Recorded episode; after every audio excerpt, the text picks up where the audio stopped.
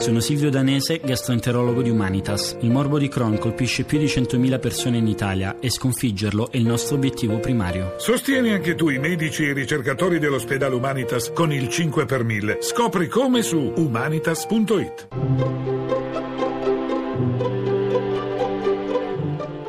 Il pensiero del giorno.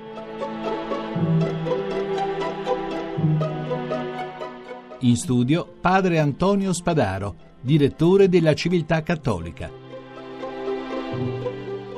Papa Francesco ha deciso di rispondere ad alcune domande poste da bambini di tutto il mondo. Sono state raccolte in un libro pieno di domande e di disegni dal titolo L'amore prima del mondo, edito in Italia da Rizzoli. Che cosa faceva Dio prima di fare il mondo? Che cosa è dei nostri cari dopo la morte? Qual è la scelta più difficile che il Papa ha dovuto fare nella sua missione?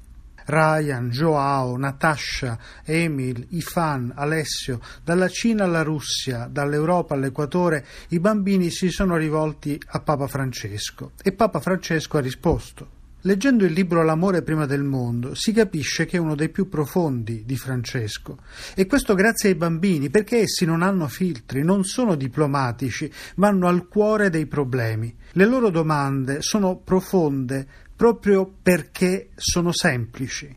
E leggendo questo dialogo epistolare si capisce che le domande dei bambini sono le nostre, sono quelle che ci portiamo dietro da sempre e magari non abbiamo più il coraggio di porre. L'amore prima del mondo è un libro per tutti, bambini e adulti, e ci lascia nudi e semplici. Papa Francesco una volta ha detto Dio non ha difficoltà a farsi capire dai bambini e i bambini non hanno problemi a capire Dio.